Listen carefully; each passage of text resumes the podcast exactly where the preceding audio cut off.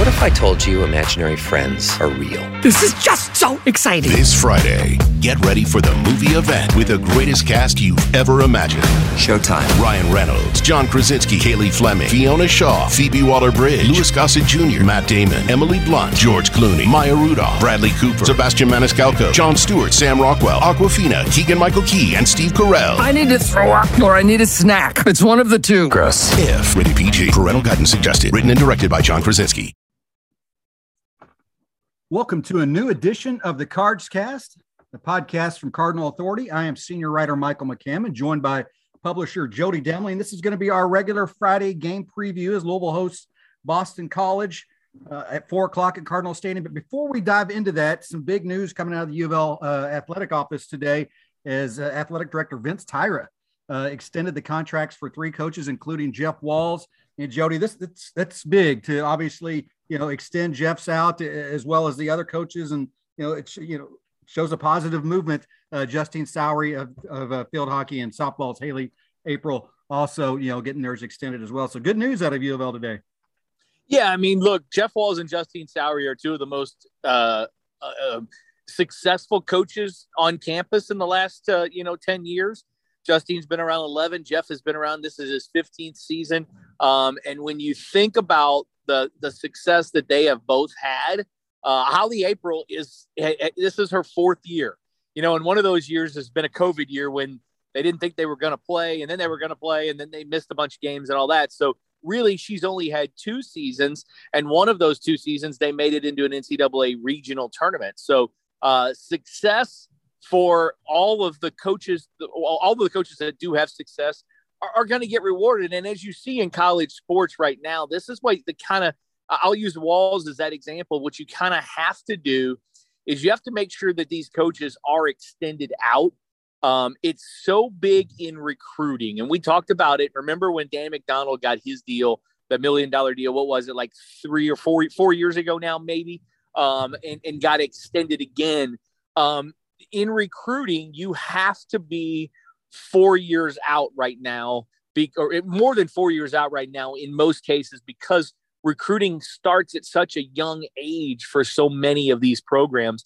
You know, Jeff Walz, it, like it or not, the way their sport has gone right now, Jeff Walz and his staff have offered a bunch of 2025 recruits. Okay. so think about that. You have to be you have to be on you have to have a coach or or a lot of these kids want to know that that coach is going to be there. It's not like they're going to commit right now which some of them do but you know and and, and, and some of them most of them won't. Uh, but it's about that it's about that perception of okay that coach is going to be there now through 2028 if a 2025 says that then okay they're going to be there for at least half of my career. That that's big with these families and that's why in college sports it's become more and more prevalent that this that this is happening yeah and you and you really obviously got to tip the hat to vince tyra for being aware of you know obviously if, if you're the ad you need to be aware of those situations and and certainly taking care of the of the folks to to meet those you know the demands that both the you know on the floor as well as in the recruiting circles. So um, yeah and and one one other quick thing real quick because i don't think a lot of people realize we had a whole podcast a, a year or so ago back in, and you know right at right in the middle of kind of COVID or towards the end of COVID, I guess, uh, whatever. I guess we're still in COVID, so really, what we're, we're not at the end, yet, but pandemic. you, you, you, know, you know what I'm talking about. We had yeah. a podcast a year or so ago yeah. where we talked about coaches on campus, and we were talking about the the most successful ones and who would, you know, I mean, everybody has who's the best, who's this, who's that, what kind of thing. Justine Sowry's way up there yeah. um, from what she has taken over. And and and and, and look, um, the program was at a, a very high level when she took it over. Um, but to take it and make it even better uh, to where the last three or four years, well, they were number four seed in the NCAA tournament in 2019. They were a number three seed last year. And if the if they could win the next you know the, the next three games here and to end the regular season and win the ACC championship again, which they very well could do. Um, there's a chance they could be the two or three seed uh, in the NCAA tournament this year. They're ranked number four, uh, you know, right now. So what she has done has just been unbelievable uh, it's fascinating to watch that program and how uh, they keep the good kids here. They're getting a lot of good kids from up east, and they're getting a lot of the international, a lot of talented international kids now, and that's where you kind of go over the kind of the edge as far as, uh, so to speak, with uh, in field hockey and know that you're a really good program is when you can get that international competition. So, congrats to all three of them. I do expect Dani Busboom Kelly to be in that next cycle, and you know, I, I, people like I know the, on that thread were like kind of freaked out from. I'm like, I'm like, there's no reason. I mean, Dani's on. She's she's got a contract, and and and and the contract is is not up. Uh, you know, and and I don't think it's up for another at least another two years. I think it's I think it goes through 2024 right now because I think in 2018, uh, three, I think in 20 2018 or 2019, she got a five year deal, a five year extension. So she's either got another year or two left. And I would be, you know, I'd be surprised if at the end of this season they didn't try to lock her up for, you know, for longer with the success that they're having being number two in the country. But, uh, but yeah, it's not a, it's not an issue as far as uh, Dani Busboom Kelly is concerned. They will, uh, they will get to that one. It's, uh, it's just a matter of, kind of how they go through these contracts and and, and when they're dated and, and all that kind of good stuff. So it's not that big of a deal. No, and again, congratulations, like you said, to the three that have gotten it. And and I was going to bring up, uh, you know, Dani Busboom, uh, Busboom Kelly because of the success he's had. Just like everybody, I mean, because of the success she's having with volleyball, that's clearly going to be the, the, the first question people have. What what about Coach Dani? So um, to come, and I believe hers was in 2018. So I think she's probably got another year left. But like you, I think we'll probably hear her name in a contract deal uh, in the months to come. So, uh, congratulations to all of them. And uh, and now let's let's kind of transition over to, to football, Jody. Big game for uh, Scott Satterfield and his staff and team uh, this Saturday as Boston College comes into Cardinal Stadium. Cardinals, I think last time I checked, uh, yes, last night I should check now, but it was a six to six and a half point favorite over the Eagles. Um, and the game, I don't, you know, I don't know if you want to call it a must win, but it's pretty dang close if you want to entertain you know the potential of going to a bowl game this year. You know, you've got some tough games coming up, um, which Louisville can win some tough games, but you, you want to win the games that you're certainly the favorite. Look, I, am I'm, I'm of the I'm of the mindset that yes, I don't I, I don't ever think any game is a I, like I, I think must win is kind of overused a little bit. I think every game is a must win because you only get you only get 12 opportunities yeah. in a in a year. So so anytime you go out there, I think you, I think, I think you're you're pressured to, to get a win. You know, especially in college sports like we see now, and and people getting fired all the time and all that kind of good stuff. So I. I don't like to, to say that, but yes, this is a very, very, very important win, uh, important game. I'll say that. Um, but Michael, I, I look at maybe I'm different than than many. Um, I look at Boston College, NC State, Clemson, Syracuse and Duke, or Duke and Syracuse, I guess is what it is. That, that, that's the next five. That's the next five. Yeah. I look at them kind of all the same. Um, I think Louisville will be favored in three. I think Louisville will be a slight underdog in the other two.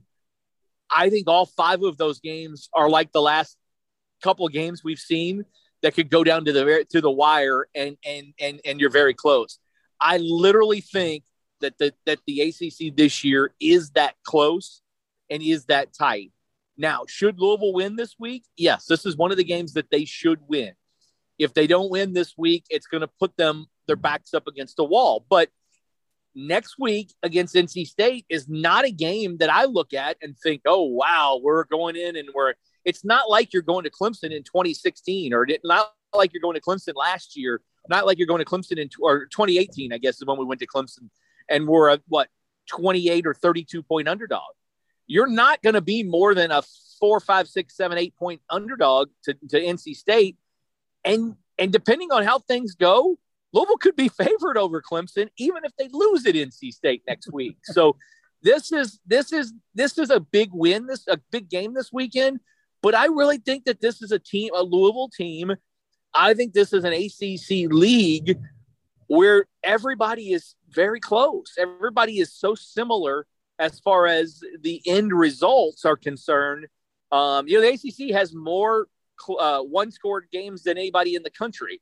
They've got more, I think the stat is they've got more three point uh, four and under wins than any other league combined in the country. So, I mean, you're talking about a league that has just had a lot of games like this, and I think it will continue.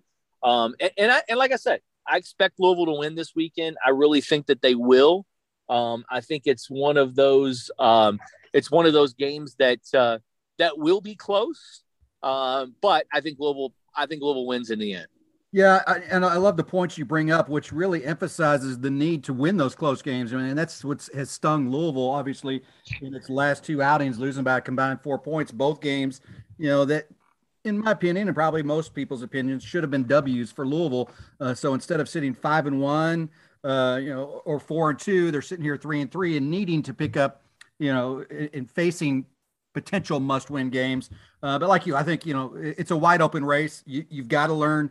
Uh, Louisville's got to learn how to finish. We've heard both Scott Satterfield and, and Bryan Brown talk about finishing uh, this week. Um, you know, so I'm looking forward to to seeing what becomes of their off week. You know, obviously they got some guys healthy. You know, but something that really, you know, I, I think is a kind of a weird stat. Really, is you look at these last two games Louisville had, and back-to-back games of with over 500 yards of total offense, back-to-back games with over 200 yards on the ground, and they come up with a loss. You, you just you can't do that, especially back-to-back. I mean, th- those are the kind of numbers where you expect to come out the victor, and because of you know fourth fourth fourth quarter collapses or however you want to define it, uh, you know they end up with a loss. You know, so we, we heard Bryan Brown talk about and Scott Satterfield talk about the need for some more pressure, um, especially when they're in those close situ you know end of game situations. Um, so I'm curious to see how that does, uh, re, you know, translate onto the field this week. You know, will we be able to notice a difference? You know, I think if it's close, we might see a little bit more, uh, you know, pressure trying to get to the quarterback, um, you know, in the fourth quarter. So it's I, I'm, I'm curious to see how the game plans come out because even offensively, you know, they they changed up a little bit uh, when they were playing uh, Virginia in the last time out and, and, and kind of took them out of their flow. So I'm curious to see how both Scott Satterfield and Bryan Brown uh, call their offense and defense respectively this week. Yeah, you know, we were having a little chat on the uh, with you know kind of pregame radio kind of stuff, and I, we were talking about close games and finishing and and, and all that kind of stuff. I, I, I think uh, first of all, it's difficult to win a college football game, no matter who. I mean, when you win them, you've got to be excited, and that's why that's why I don't get mad when when kids, whether it be Louisville or anybody, celebrates or people rush the field, you know that kind of, I don't get mad at that kind of stuff because it, it, it is tough to it's tough to win a college football game. Now, with that said, um, the close games is a big issue. You got to learn how to do that. And but we were talking on the uh, with our with the radio crews. Like, imagine the difference. So Louisville comes off that terrible year in 2018, and in 2019 they won every close game possible. Okay. Remember that? Every one of those games, the ball bounced the way for Louisville all the time. Imagine if they hadn't won those games, but yet last year they started winning close games when they started losing close games, and it kind of fed into this year because that it, it, changes the whole perspective of everything, really, yeah. to, to be honest. Um, because that first year they and, and I don't know what the difference I, I, I really, I've kind of gone back. I've tried to rack my brain. I've tried to figure out. I'm like, what was that difference that first year under Scott Satterfield where they won a bunch of those close games and now they just can't seem to get over the hump in those close games. And uh, and and quite honestly, that was the year. Remember that that that that pass started as the quarterback and Malik came in. And, you know, so it wasn't like it wasn't like that it was you know lamar was still back there or anything like that it was you know it's it's it's really weird uh to me how they were so good that first year and have been so bad you know since then i think tomorrow is a good chance i think boston college game is a good chance for louisville to be able i don't want to say take a breather on defense because this is a very good offensive line and they can run the ball but i don't think this is an offense that's going to put as much pressure on Louisville as the last few weeks and what and what we've seen. I think this is a very good opportunity for this team to be able to get some things going on defense and for the offense to be able to control things. I've said this over and over and over and over again on podcasts this year. Louisville is a better offense, a more consistent offense when Malik Cunningham isn't sitting back there trying to throw the ball all over the lot. They're a better offense when Malik Cunningham is sitting back there or when Malik Cunningham gets the opportunity okay, I'm either going to run or I'm going to hand it off. And oh, you know what? Hey, this RPO looks good here. I might throw it this time. I might do that. When he is comfortable, when when he is back there throwing a lot, he looks uncomfortable to me. And I think that's to, to me, hopefully tomorrow that's the game plan is to let him kind of do what he can do best. Yeah, and that's one of the things that Virginia did well uh, against Louisville is they kind of you know kept uh, you know Malik you know in the pocket you know and, and it worked out well. Uh, but like you, I think the defense you know taking a breather is clearly not what you want to do. But it's not you know it's it, it's not you know Ole Miss or or Virginia where you have these super accurate quarterbacks or or talented quarterbacks with talented receivers that, that can just sit there and, and pick you apart. Um, you know, this is going to be one where they, they want to, you know, go on the ground. They will throw, um, but you know, they are they are a run first team. So obviously Louisville's got to you know be able to stop the run this week. Um, so you know how will they how how they come out and how they respond after two you know straight losses and an off week. Um, you know, I'm looking forward to seeing their mindset because I think they're probably uh, I think, well, Malik said it great the other day. You know, he's still motivated by all those losses from 2020. Um, and basically said that this Boston College game is one that he really, really wants, to, you know, to get a W in, you know, because, you know, he I think what turnover, you know, a couple turnovers from him last year. He got knocked out for a, play or two against Boston College uh, last year. And, you know, but outside of that, I mean, he had a, a fantastic game, you know, so obviously he wants to control the mistakes, obviously have no turnovers. And I think if Malik is able to do that, Louisville's in a good position to win this game. You know, probably potentially cover by the end if they close. and we may have lost Jody. So again, Louisville is. Um, Are you there? There you go. Yep. I, I, I don't know what I, I, got a I got a I got a text message and it like told me to stop talking and then it told me to start talking again. I don't know what happened there. As we wrap up, because I, I, uh, uh, we both have to we both have other things to do. Good, good crew visiting. Check out on the front page. Uh, we'll have a couple stories up, but a good crew visiting this weekend. Uh, smaller crew, but but one that they can uh, that they can actually uh, you know spend some time with these guys while they're here.